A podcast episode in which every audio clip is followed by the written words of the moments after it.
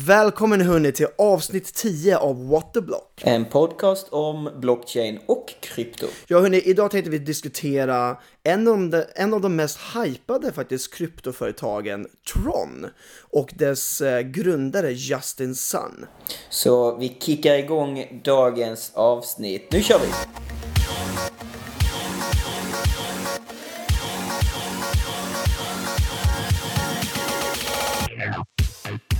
Så ja, Magnus, Magnus, vi tänkte ju då hoppa in i det här ämnet som heter Tron och Justin Sun och då kanske folk frågar sig varför är det här företaget och den här personen så intressanta? Och det är ju för att Alltså inom, om man har varit inblandad i kryptovärlden senaste ja, ett och ett halvt åren så en av de namn och företag som har dykt upp väldigt mycket är ju Tron och Justin Sun. Och det är inte, kanske inte för hur de, hur liksom, hur um, från deras liksom, ett tekniskt perspektiv att de är framgångsrika, men mycket för att deras grundare Justin Sun är en av de mest duktigaste personerna inom marknadsföring och en av de mest pratglada på Twitter. Och bara han som person har ju skapat en otrolig hype just runt hans egna företag Tron. Absolut. Och eh, det man ska säga kring kineser, att kineser, detta har jag funderat på väldigt mycket, att kineser är generellt, nu generaliserar jag ju över 1,3 miljarder människor så ta mig inte ordagrant här, men generellt skulle jag säga att kineser är svinbra på att sälja men skitdåliga på marknadsföring.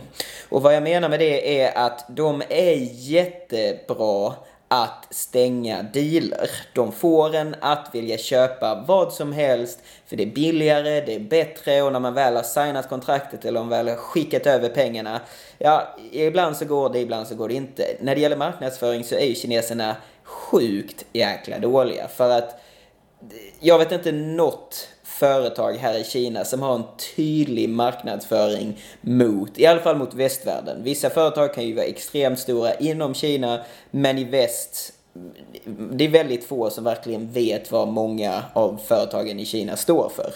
Men där är ju då eh, Justin Sun en expert, en anomali inom sitt gebit. Han har ju verkligen eh, stickit ut hakan och visat att kineser verkligen kan marknadsföra sig. Och han har ju ett grymt team bakom sig så det, han har väl inte eh, styrt hela skutan själv. Men, men man ska ge honom all cred kring detta. Man kan ju nämna eh, Ska vi prata om honom först eller ska vi prata om Tron först tycker du? Alltså jag tycker faktiskt, vi börjar med Justin Sun för alltså, jag tror nästan Alltså, man, ja, synonym, eh, säga, eh, kopplingen mellan Justin Sun och Tron är för stark. Så jag tror att Justin eh, Tron är ju egentligen Justin Sun. Det är ju bara så. Så låt oss gå in på Justin Sun. Liksom berätta, vem är han, Magnus? Vad, vad är grejen med Justin Sun? Eh, ja, Justin Sun är ju 90. Eh, när jag fick reda på det så störde jag mig ganska mycket. Han är alltså ett år yngre än mig. Eh, och är väl miljardär, skulle jag väl kunna tänka mig. Eh, han är kines, eh, har Eh, pluggat på ett universitet som hade någon form av koppling till Alibaba.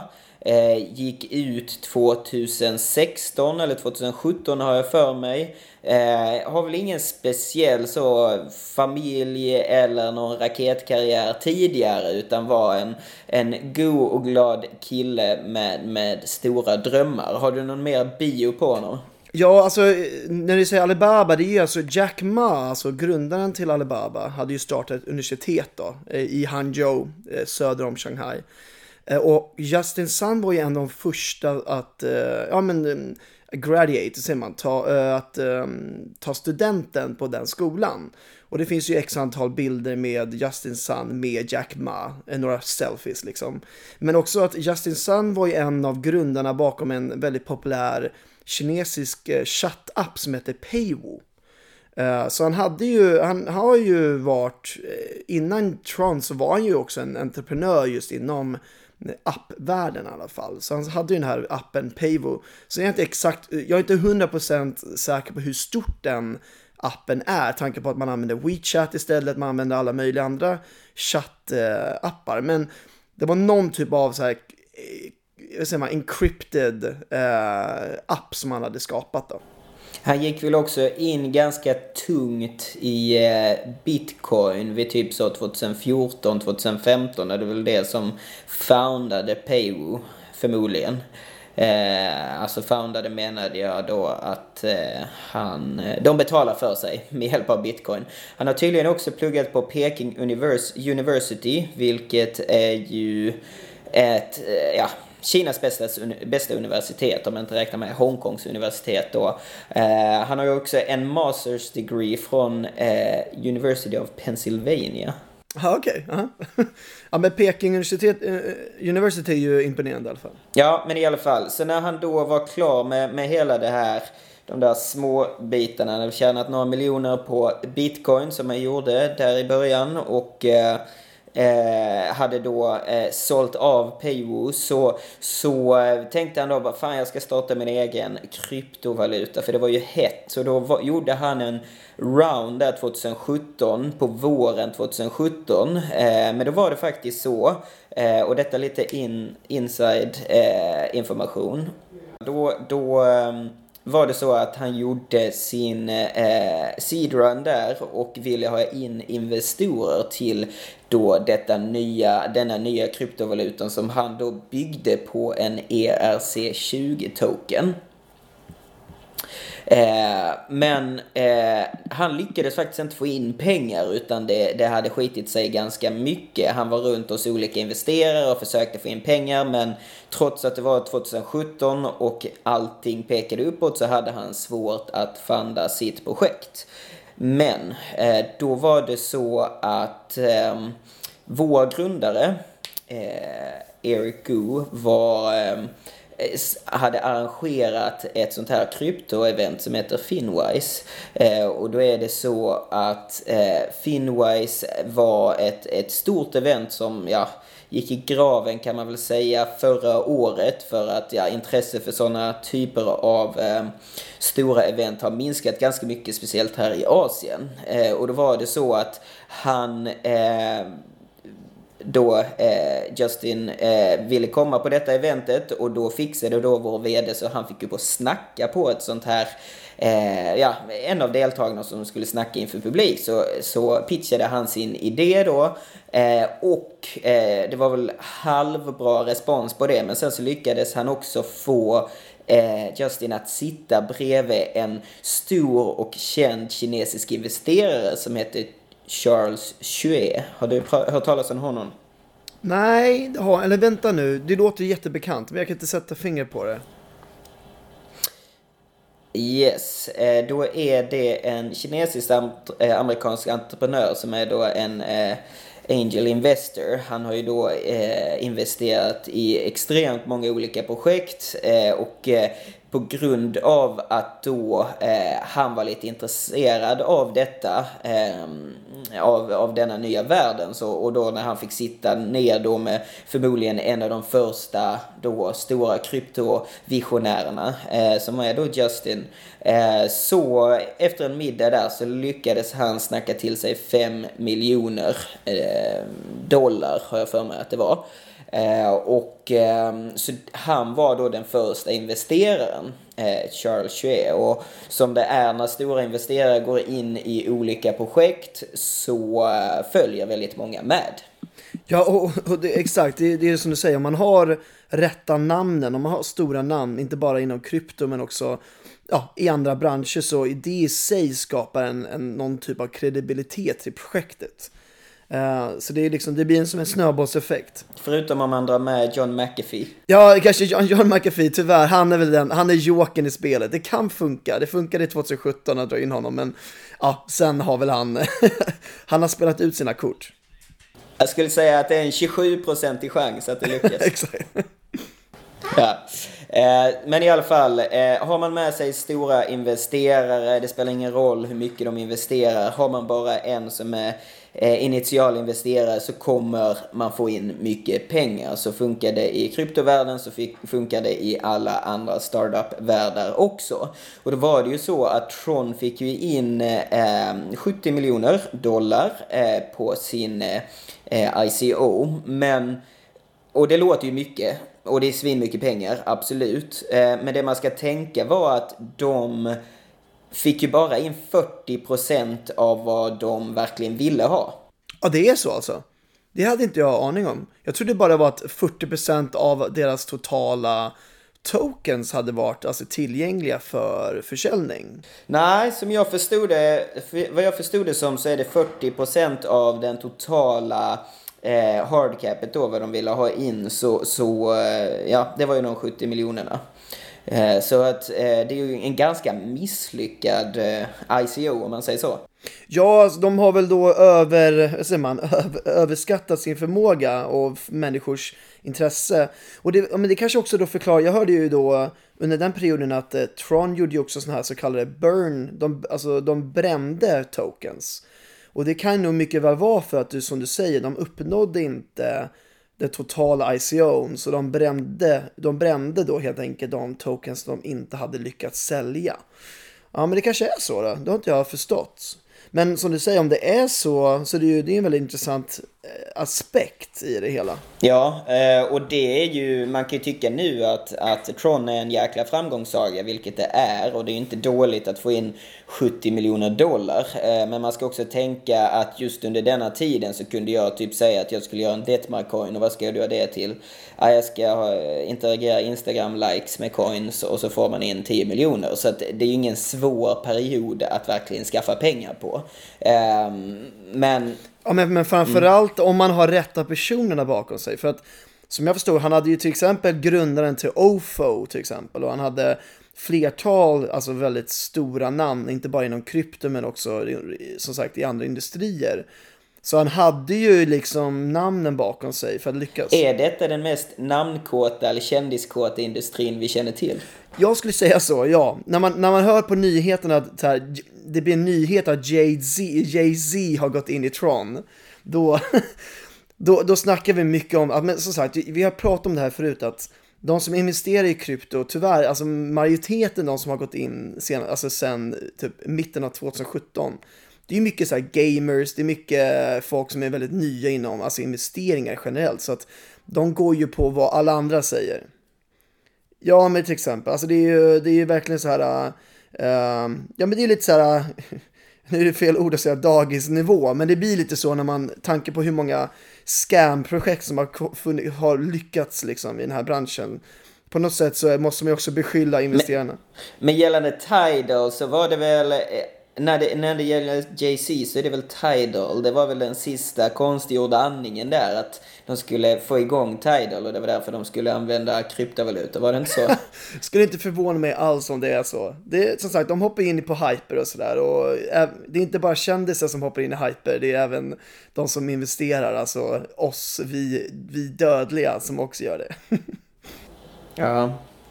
Nej, men det, eh, han är en, en eh, karaktär den här Justin Sun. Eh, han är ju, hänger väl just nu mycket i the Bay Area, vad jag förstår, eller Bay Area som jag har förstått det som.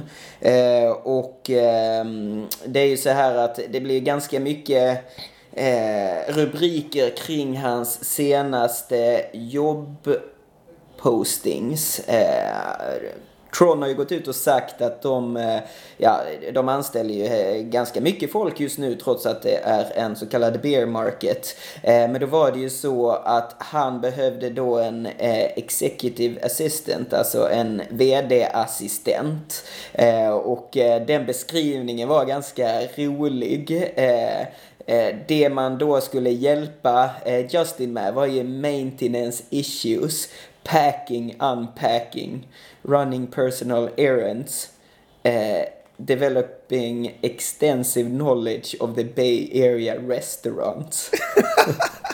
Åh oh, nej, oh. Alltså vet du vad, jag är, inte, jag är inte förvånad en sekund. And well known social and recreational spots. Åh, oh, alltså det, men som sagt, det här är ju liksom, det är ju Justin Sun. Alltså på något sätt, det här är, liksom, det är liksom den perfekta summeringen. ja, men det, det ska ju också läggas till att uh, a college diploma is not required, but a 24-7 mindset, mindset is. man är ju så kallad en bitch om man tar det jobbet. Ja, ah, jo men det. Men har du, har du något mer liksom lite så här mer triv, tri, trivial, vad säger man, trivia eh, runt Justin Sun? Nej, alltså han... Eh, han eh, skulle ju presentera när vi var på Malta. Eh, på det där stora blockchain week på Malta nu i, i när var det, oktober förra året. Eh, men då, eh, alltså alla vill ju ha honom för han är ju en karaktär. Eh, men då var det i sista sekund så hade han eh, skrivit till någon på eventet eh, Mr Justin is ill, eller Mr Sun is ill. Så skickade de någon, någon annan lite lägre ställd i företaget som fick gå, upp och presentera. Som gjorde det med bravur, det ska, ska jag inte ta ifrån honom. Men, men eh, jag kan tänka mig att eh, som i många andra industrier som man vill göra gratis marknadsföring så, så säger man att jo men vdn ska absolut vara där. Eh, och så i sista sekund så skickar man någon, någon, någon lägre rankstackare som får, får göra Ja. jobbet. Ja, men men alltså man, kan, man kan ju lätt säga att alltså det, är, det är liksom tre personer som är störst inom krypto, i alla fall rent så här, vad säger man, från ett Twitter-perspektiv eller från liksom det här kommersiella. Det är ju, alltså- det är ju Vitalik, det är eh, CZ, alltså Binance-ägaren eh, och Justin Sun. Jag skulle ändå säga att det är de tre som står ut mest när det gäller just lite så här kontroversiella uttalanden och just men framförallt media, som vad säger man, mediavänliga utta alltså uttalanden och kommentarer. Det finns alltid någonting att skriva om liksom från de här tre personerna. Jo men den kines-engelska kombinationen blir så jävla bra. För kineser är ju jäkligt raka på saken. Det är inte så att de försöker göra invecklade så mycket. Och det är inte så att de är dåliga på engelska. Utan det är mest så, de säger vad de tycker. Och ibland så trampar man på en hel del tår. Men då skiter de här i för de tjänar så jäkla mycket pengar ändå. Eh, sen ska ju sägas att vår VD är ju också en, en, en, en så kallad KOL inom denna industrin. Men han har varit ganska mycket mediaskygg nu på, på det senaste året. Eh, och han har ju varit med också. Det, det ska jag inte ta i denna podden, det kan jag teasa om till nästa podd. Han har ju också varit med i det inat, i, i initiala stadiet när det gäller Binance. Ja men det är coolt ju att höra. Men, men om vi går in Mm, det då. ska vi ta i ett annat avsnitt. liksom, bara liksom så här, så Justin Sun liksom, han är, som du säger, han var ju en av pionjärerna inom just blockchain, i alla fall en av de, en av de största, alltså det är ändå, även om det drog in 70 miljoner eh, dollar i ICO, så är det ju ändå en av de mer framgångsrika ICO-erna liksom, eh, rent totalt. Men också det som hände efteråt, det är det som är så imponerande att Tron har ju alltså fortsatt växt och växt och växt och nu är ju som sagt topp 8 eh, topp 8 liksom av, av alla kryptovalutor. Det måste man ändå ge otrolig cred till honom. Um, men, liksom, men ska vi gå in liksom lite så här vad Tron är? För att, för som sagt, Tron är ju, ja men som sagt, det är en av de mest hypade projekten och Tron, vad de vill göra just med Tron, det är att man vill ju bygga upp en egentligen plattform som möjliggör de decentraliserad underhållning och liksom eh, content. Man vill alltså gå ifrån eh, YouTube, Facebook som liksom är så här centrala valar som liksom äger de här otroliga plattformarna där människor delar med sig med eh, nyheter, olika typer av innehåll. Och det är ju det Tron vill möjliggöra att det decentraliseras. Att eh, på en, liksom en öppen plattform, en transparent plattform ska man kunna få tillgång till olika typer av eh, underhåll, eller innehåll, underhåll. Och det är ju framförallt kanske då inom gaming och film som man kanske då hoppas mest på att Tron eh, kan bli framgångsrika. Um, sen vet jag liksom inte, det, är liksom, det, det har ju varit den här primära idén med Tron. Sen har jag ju upplevt liksom senaste året vad Justin Sun till exempel diskuterar eller vad Tron diskuterar, vad de marknadsför. Det har ju inte så jättemycket med det projektet egentligen. Det är ju det som är så otroligt med Justin Sun. Han har ju liksom lyckats skapa en hype runt sitt företag byggd på egentligen inte så mycket.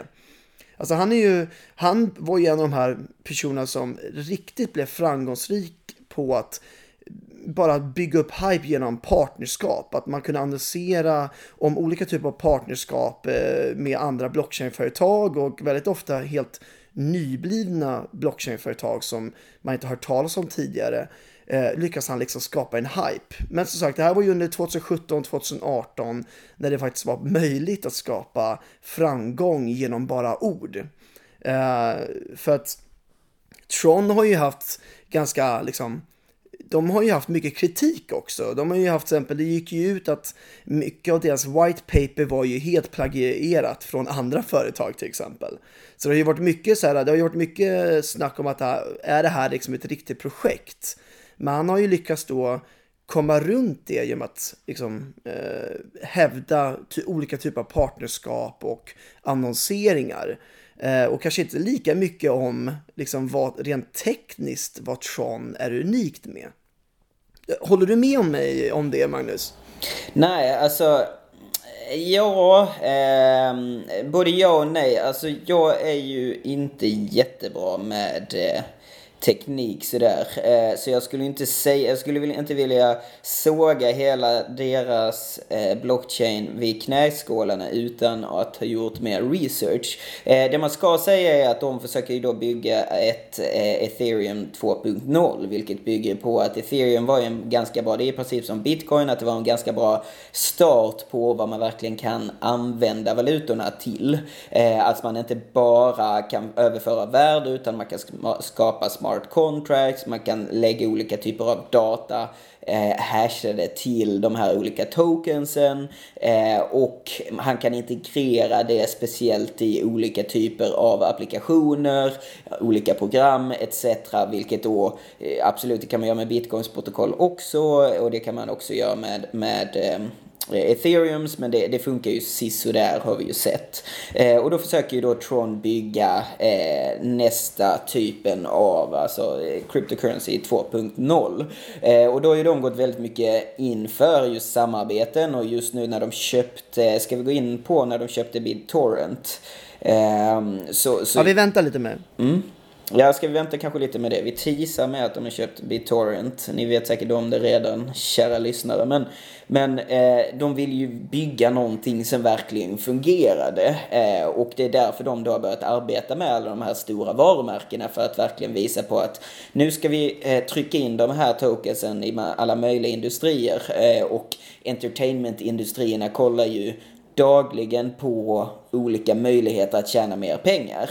Eh, och där har de väl pratat en hel del med kanske olika kasinon, nätkasinon. De pratade med Tidal som är då ja, Spotify fast JC's version. Eh, och sen så har de ju eh, använt det här i olika mediastreaming-sajter för att då skapa ett nätverk där eh, man ser att denna tokenen kan växa plus att man kan tjäna mycket pengar. Ja, men sen kan jag tycka, jag är lite kritisk just runt det här att Alltså bara för, jag, jag skulle väl mer hävda att de har egentligen bara gjort sin egen kryptovaluta tillgänglig som en, liksom en, en betalmetod. Eh, Det är inte liksom alla de här tjänsterna, många av de här tjänsterna, i alla fall initiellt till exempel, ja, nu, vet jag inte exakt, nu vet jag inte exakt, men många av dem är ju inte byggt exakt på Trons blockchain till exempel. Utan man har bara gjort eh, Trons valuta initiellt tillgänglig som en betalmetod. Och där är det väldigt viktigt att man inte liksom blandar ihop det. Bara för att Tron, man kan använda Tron-valutan på en tjänst så betyder inte det att det är byggt på blockchain. Men, men, med, men med det sagt liksom, alltså um, Tron till exempel blev ju som jag sa tidigare, de blev ju kritiserade att de var alltså mot plagiat och att eh, rent tekniskt har varit egentligen, alltså nu säger du att eh, det här är ethereum 2.0 men många säger ju att Trump tog ju bara hela ethereum-tekniken och bara alltså gjorde en fork på ethereum och de har egentligen inte applicerat så jättemycket mer eh, idéer. Alltså det här har jag, som jag har förstått när jag pratar med andra tekniska personer att deras uppfattning är att Tron rent tekniskt är inte så jättemer effektiv än vad till exempel ethereum är. Även om de hävdar att de är 2000 TPS eh, jämfört med ethereums 20 TPS. Då. Så de säger att de är snabbare. Ja, och det, det kan jag hålla med dig om. Det är kanske inte så att de är så innovativa, för de har ju i media kallats eh, Frankenstein of krypto. Det vill säga att man har snott från massa olika andra kryptovalutor och bara tryckt ihop i en ny form av, av eh, person då. Eh, och eh, Justin då har ju gått ut till att eh, eh, och sagt i, i medier eh, där We refer to some code from ethereum to, uh, to uh, fest in time, we apologize for it and we'll correct it immediately. Ja, men det, det, är en bra, det funkar, och det, och det sjuka inom krypto, det är tillräckligt bara att göra en sån kommentar så är folk ganska nöjda. Så länge man har gjort en kommentar på ämnet så kan många liksom på något sätt acceptera det, även utan, utan substans liksom. Men alltså, men för det är en ytterligare innan vi går in på det här BitTorrent, för det är en av de här, det är det som gör det väldigt intressant nu för tiden med Tron, men jag skulle också göra en, liksom en ytterligare känga mot Tron. Det är ju att eh, jag vet ju till exempel, de hade ju en, eh, i, i deras blockchain-teknik så har de ju så kallade super representatives, alltså typ 27 stora nätverkshubbar där som kommer hantera alla transaktioner och liksom själva nätverket. Och under 2018 så kunde man som företag eller som andra blockchainföretag kunde man helt enkelt ansöka om att bli en av de här 27 super representatives. Um, och det i sig var liksom, man hävdade att ja, det här är väldigt bra för liksom demokratin, för vi kommer ha liksom 27 separata aktörer som kommer jobba för säkerheten och optimeringen av nätverket. Sen har ju det visat sig att, ja, men, vad är det nu, 5-6 av de här 27 representanterna är ju Trons egna, är ju ägt av Tron själva till exempel. Um, det har ju visat sig också det här att när det gäller att få röster, för innan blockchain så, kan vi, så röstar man då för vilka som ska bli representatives. Så tydligen så har ju många av de här representatives eh, liksom betalat användarna för att rösta på dem. Så liksom hela plattformen kan man ju också hävda att har ju problem när det gäller demokrati och decentralisering. Alltså alla de här idéerna som Tron och Justin Sun liksom hävdar att de står för. Om det nu man vill bygga en decentraliserad liksom, internet med eh, decentraliserade YouTubes och Facebooks och vad det kan vara. Liksom. Så där måste jag ändå ge en känga att det, är, det verkar vara väldigt mycket centraliserat. Um... Det känns ju som att du har blivit personligen angripen från denna. Har du förlorat mycket pengar i, i Tron eller? Nej, nej, nej, nej. Det, nej, det har jag inte. Men man, man hör ju, alltså, som sagt, alltså, Tron, alltså du och jag som jobbar inom kinesisk blockchain, Tron är ju ändå en, kanske den största eller mest, mest kända kinesiska eh, blockchainen. Så att man har, hört, man har ju hört liksom i, i korridorerna om hur, ja men det finns ju vissa scam-varningar runt Tron. Att majoriteten av alla Tron, eh, Tron-valutor ägs av Justin Sun och det har funnits market making inblandat etc. etc. Så... Um, jo, äh, men det är, det är en standard inom industrin skulle jag säga. Ja, okej. Okay. med, med de orden, jo, alltså kan man säga så här, relativt då? Alltså relativt mer skämmigt än andra företag då? Ja, ja, jag förstår, jag förstår. Men det, det började väl lite som ett scam, men sen så tog det fart eller fick, fick luft under vingarna och sen har det blivit jävligt stort för de såg att ja, men här finns det någonting att bygga på. Eh, sen så kan man tycka vad man vill om själva eh, blockchainen. Den kanske inte är lika bra som metaverse. men eh, det är ju klart att eh, det, är, det är ju inte det finns ju någonting bakom det för att den är ändå värd 1,7 miljarder dollar. Jo, men det är väl också det som säger också briljansen mellan, eller med Justin Suns och Trons marknadsföringsmetoder. För alltså, om, vi, om, vi, om, vi, om det hände det här med scam för att komma liksom en, en snygg ingång på BitTorrent. Jag skulle säga så här. Um, jag har en uppfattning att Tron började, som du sa, lite som en, alltså på något sätt ett scam eller en hypat företag där man lyckades få en hype just genom att annonsera olika typer av partnerskap och många av de här företagen som de har gjort partnerskap med, de har ju antingen liksom helt och hållet försvunnit eller att de, det finns liksom ingen akt, akt, äh, inget aktivt arbete från deras sida. Så det är liksom där kan man hävda att det var mycket luftslott som eh, gjordes under början av 2018. Sen som sagt har ju då Tron, av, om det är av tur eller av skicklighet, så har de, har de börjat bli mer legitta. Och jag skulle säga framförallt när de började då, när de gick in och köpte BitTorrent. Alltså de som äger och skapar uTorrent, alltså den här uh, fildelningstjänsten som, ja, när man laddar ner filmer från alla möjliga tjänster, alltså Pirate Bay och vad det kan ha varit, så använder man ju alltså torrent-teknik, alltså torrent-teknik och BitTorrent är ju en av de största inom det här och Tron köpte ju faktiskt det här företaget för, vad, hur mycket var det? 120 miljoner dollar tror jag.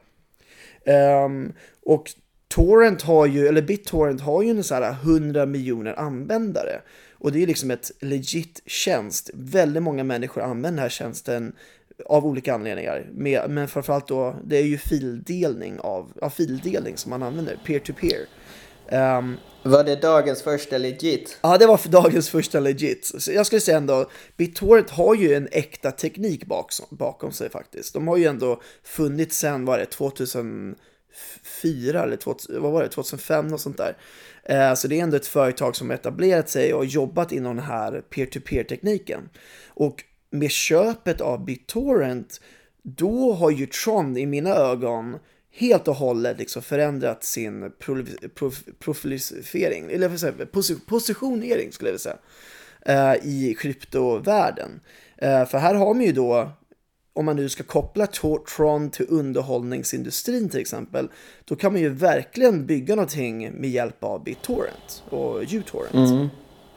Ja, och det har ju skapat ringar på vatten om man säger så. Eh, när de väl lanserade det så, eh, bland annat stod jag där i, på, på Malta och pratade med en amerikan eh, som hade flugit, det är rätt märkligt, en amerikan som flyger till Europa för ett sånt här event. Eh, han var där själv eh, och eh, då sa han det att Tron will no doubt be the biggest cryptocurrency in the world. Eh, så han, han, eh, han tvekar ju inte en sekund på Tron. Eh, och det bygger just på att, eh, ja, köper man en så stor användarbas, vilket, allt, vilket det bygger på, för att konsensusen skapas kring vilka som använder någon av de här protokollen. Och oavsett om det är ett bra eller dåligt protokoll, om man ska vara helt ärlig så är ju bitcoin ett ganska dåligt protokoll eh, jämfört med många andra.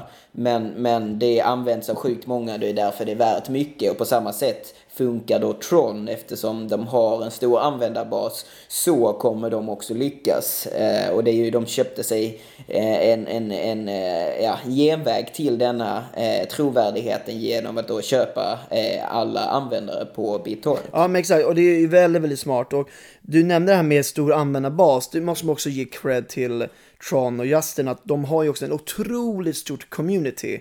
Och, och som du säger, en person har åkt från hela världen, från USA för liksom eh, som du nämnde, en individ som liksom helt och hållet är helt, som tror på tr eh, Tron. Och alltså Tron har ju den största communityt när det gäller inom krypto. Och, och det är verkligen dedikerade team. Till exempel en av de här 27 super representatives eh, på liksom Trons blockchain, en av dem är ju faktiskt eh, alltså Tron-communityt. Eh, Tron-community gick ihop och skapade en egen hubb, en, en av nod noddarna. Så att de har ju alltså en otrolig, otrolig community som, eh, som inte bara liksom hjälper dem rent tekniskt och liksom hjälper dem med deras GitHub och uppdaterar och hjälper dem i, i, i själva programmeringen av blockchain-plattformen. Men också rent liksom kommersiellt. De är alltså överallt på Twitter, de är överallt på Reddit. Så under 2018 så var ju de de största ambassadörerna av krypto. Alltså Tron Tronics som de kallas då. Um, och ja, men det är väldigt fascinerande, men med, med BitTorrent, alltså jag skulle ändå säga, jag vill ändå komma in på det här att, alltså BitTorrent nu, de har köpt det. Och då kan man ju hävda att, ja men då kan man ju liksom göra, kan man ju liksom, det de gör nu med BitTorrent är att man har, in, man har introducerat en ny token byggt på BitTorrent. Alltså när man till exempel Eh, dela med sig av filer så får man då BitTorrent token. Eh, och om man vill ha snabbare hastigheter på att ladda ner filer så kan man då köpa BitTorrent token för liksom öka hastigheten. Och det är ju ganska intressant use case att man liksom man kan köpa, man får, man får och säljer eh, Eh, tokens då eh, utifrån hur mycket man delar med sig av alla de här filerna inom nätverket. Och då blir ju nätverket snabbare, det blir större och det blir mer effektivt.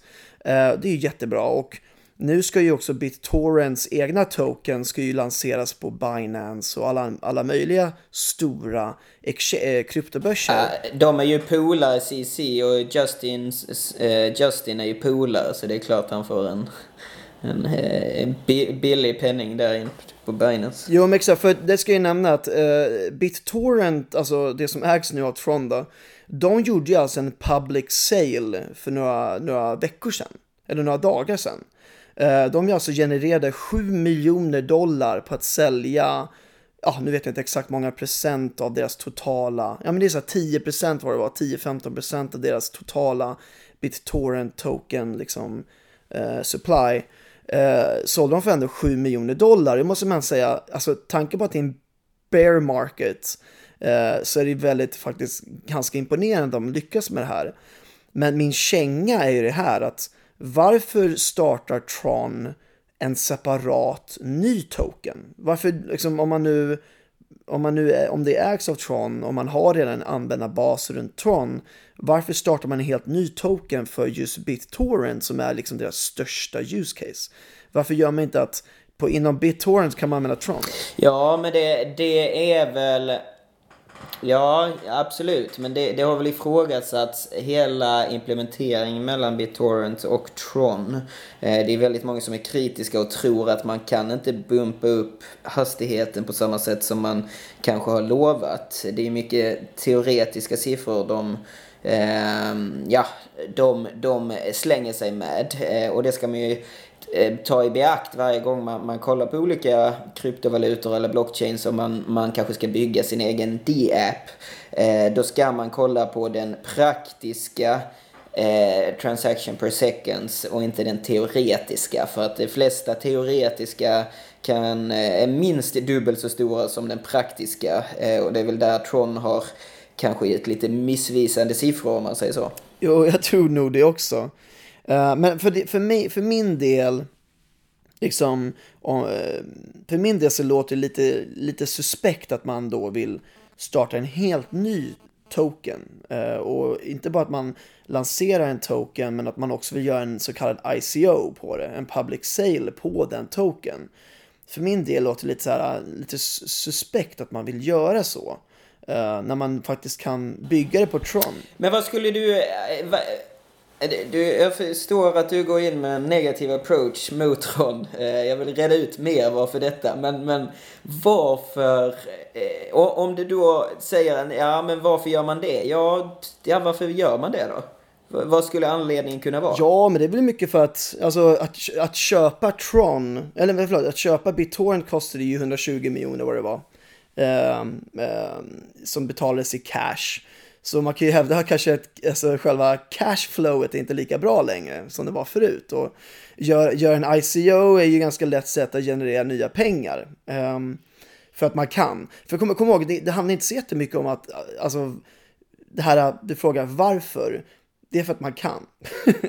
för att, liksom, för att eh, communityt finns där. Alltså, jag hörde ju det att det var ju Binance och Tron som sålde den här, gjorde den här public sale. Alltså man gjorde det på Binance plattform och man gjorde det på Trons plattform. Och man sålde ju slut på, man sålde ju slut på allting inom 15 minuter. Så alltså man genererar 7 miljoner dollar. Ja, ah, jo, så det, man, man genererar 7, 7, jag vet inte, 7 miljoner dollar på 15 minuter. Eh, ja, men det är ju för att man kan. Eh, men sen så kanske finns det ju, du nämnde tidigare här med att Tron möjligtvis har kanske en begränsning i sin teknik, alltså hur transaction per second sa du. Då kanske kan vara, jag vet inte, fördelaktigt att man har en separat token. Jag vet inte exakt rent tekniskt om det är så. Men... Ja men det är alltså desto fler, eh, desto decentraliserad eh, blockchain man har, desto slöare, eller så, desto mindre Eh, transaction per second brukar det ju vara i alla fall med dagens teknik. Och då kan jag tänka mig att då kanske man vill göra någonting bara för BitTorrent som inte då skulle kunna påverka valutan. Mm. Ja, möjligtvis skulle det kunna vara så. Men Tron gick ju upp ganska rejält i pris här med när BitTorrent introducerades. Men nu har det gått ner lite då. Men, um, men jag, tänkte, jag tänkte kolla här just, alltså på Tron nu, alltså Tron har ju lanserat sin så kallade mainnet. De har ju alltså officiellt lanserat sin blockchain, så de är ju liksom där ute. Och de har ju, såg jag på deras hemsida, 158 eh, D-apps faktiskt redan eh, lanserat på, alltså tredjeparts D-apps eh, på plattformen. Nu är det 158, det är rejält jäkla Ja, många. men jag tror det är till och med mer än EOS har till exempel. Jag tror de har fler D-apps.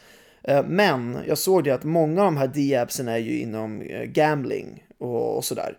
Um, så det, det, det, det, är få av dem som har liksom med det här med underhållningsaspekten, liksom innehållsaspekten att göra. Uh, det, finns, det fanns några gaming-appar och sådär, men uh, BitTorrent kanske möjligtvis kan liksom utöka det då. Uh, men vad tror du Magnus, liksom, vad tror du nu hur det blir med Tron? Liksom för att själva use caset att jobba just blockchain inom underhållningsindustrin, att man decentraliserar just innehållsaspekten av internet. Um, vad, vad, vad, tror du liksom hur Tron, hur kommer det bli med Tron kommande åren? Hur, hur ser du på det? Jag, eh, jag måste säga jag tror på Tron. Tron.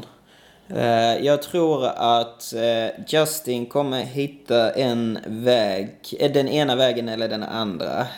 Oavsett om vi ser att själva blockchainen och valutan kommer vara i dess form som det är nu eller så kommer det rekarnera sig själv till något nytt. Det är egentligen redundant i sammanhanget. Vad jag tror är att Tron kommer finnas kvar.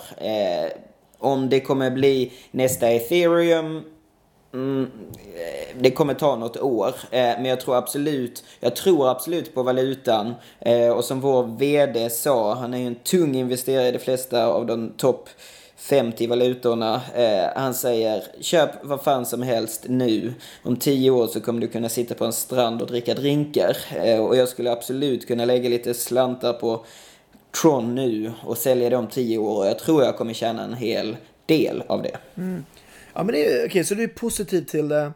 Alltså jag är också relativt, relativt positiv. Jag tror att jag tror framförallt att i och med hypen, alltså i och med att Tron är ändå så stor som den är, och den har liksom en, en viktig plats inom blockchain-industrin, så kommer det medföra intressanta partnerskap och intressanta nya tjänster som läggs på den här tjänsten. För som sagt, i och med att de har redan en user base, man har nu kanske till och med potentiellt tillgång till de här 100 miljonerna användarna på BitTorrent.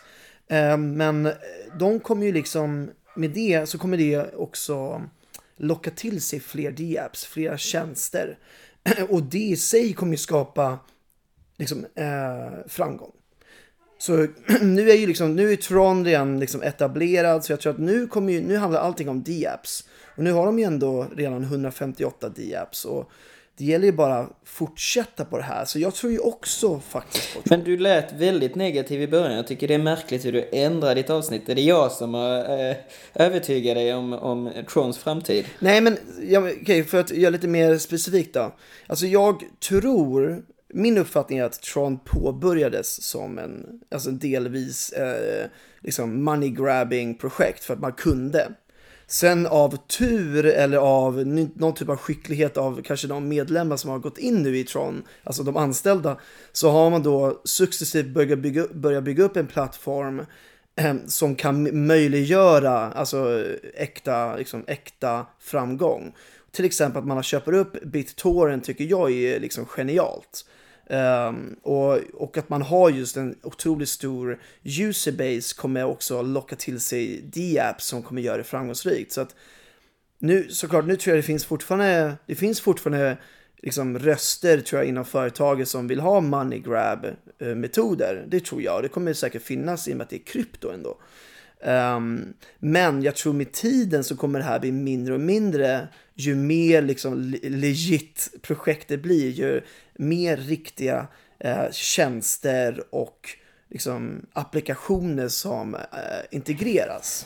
Ja, jag hörde ju det andra legitet där i podcasten så att eh, jag tänker att vi får runda av där eh, med det. Ja, jag kan ju säga eh, min slutliga kommentar på detta är ju att ehm, jag tror på Justin för han är otroligt bra på marknadsföring och han, han är strategisk. Han vet vad som funkar inom denna världen. Och vad jag vet så har de tillräckligt kapital för att överleva denna kryptovintern. Och lyckas de göra det så tror jag det kan bli hur stort som helst. Inte för att det kanske är världens bästa projekt. Men som vi vet i de flesta industrier så är det inte den bästa som vinner utan det är den som marknadsför sig bäst som vinner. Eh, det finns många telefoner där ute som är mycket, mycket bättre än iPhonen, men iPhonen har marknadsfört sig sjukt bra. Det är därför den finns eh, att köpa eh, och det ser vi med många andra produkter också. Eh, så jag tror på Tron. Eh, jag skulle kanske inte vilja bygga min egen eh, D-app på det. Men, men som investering så ger Mange Detmar en stor tumme upp. Har du en sista kommentar på detta? Ja, alltså jag skulle säga... Nej, jag har egentligen inga fler kommentarer. Det, du vet ju hur jag känner. Jag är relativt... Alltså jag, jag har liksom en vakande öga på dem. Jag tror ändå fortfarande att Justin Sun behövs för att han skapar hype och det därmed skapar en hype för, eh, för industrin också. Sen hoppas jag med tiden att eh, det också mognar till för att även i hans, alltså i hans marknadsföring och hur han eh, kommenterar och så, det finns en viss omogenhet fortfarande men som jag tror också med tiden kommer förbättras. Och det är många tjänster där ute i många andra industrier som eh, liksom vars företag har kanske börjat lite knakigt, lite dåligt, men med tiden har det blivit liksom ett etablerat företag med bra rutiner och liksom bra struktur och så. Och jag, och jag tror ändå att eh, uh, eh, Tron med Justice Sun kan också uppnå detsamma. Eh, men det är definitivt, jag kan ju säga så här, om man liksom, det är en av de mest intressanta företagen att bara följa och bara liksom förstå hur ett företag marknadsför sig och hur man hur diskussionerna sker så ju, kan man ju rekommendera att följa eh, Tron och Justin Suns eh, Twitter. Det är ju väldigt underhållande, minst sagt. Absolut, det är bara bra rekommendation här i slutet. Justin is reaching for the sun eh, utan vår VD Eric Goose. hade inte detta projektet eh, funnits. Jag tycker vi tackar våra lyssnare allra varmast för att ni har spenderat de här 43-44 minuterna med oss. Hoppas ni tycker om denna podcasten och är det någonting speciellt som ni vill att vi ska diskutera i denna podcast, är det något ämne ni vill att vi ska ta upp? Ska vi göra en, en Q&A om oss eller om krypto eller vad som helst? Please write a comment below som vi säger på YouTube eller gå in på vårt Instagram-konto eh, och skriv era kommentarer där. Eh, glöm inte att ratea oss på iTunes Store också så vi kommer högre upp i rankningen. Be också alla era vänner, alla ni känner på Facebook, på Twitter, på Instagram att följa Waterblock Podcast 2019. Du får sluta med ett hejdå. Hörni, tack så jättemycket. Bra summering Magnus. Hörni, vi ses nästa vecka. Ciao!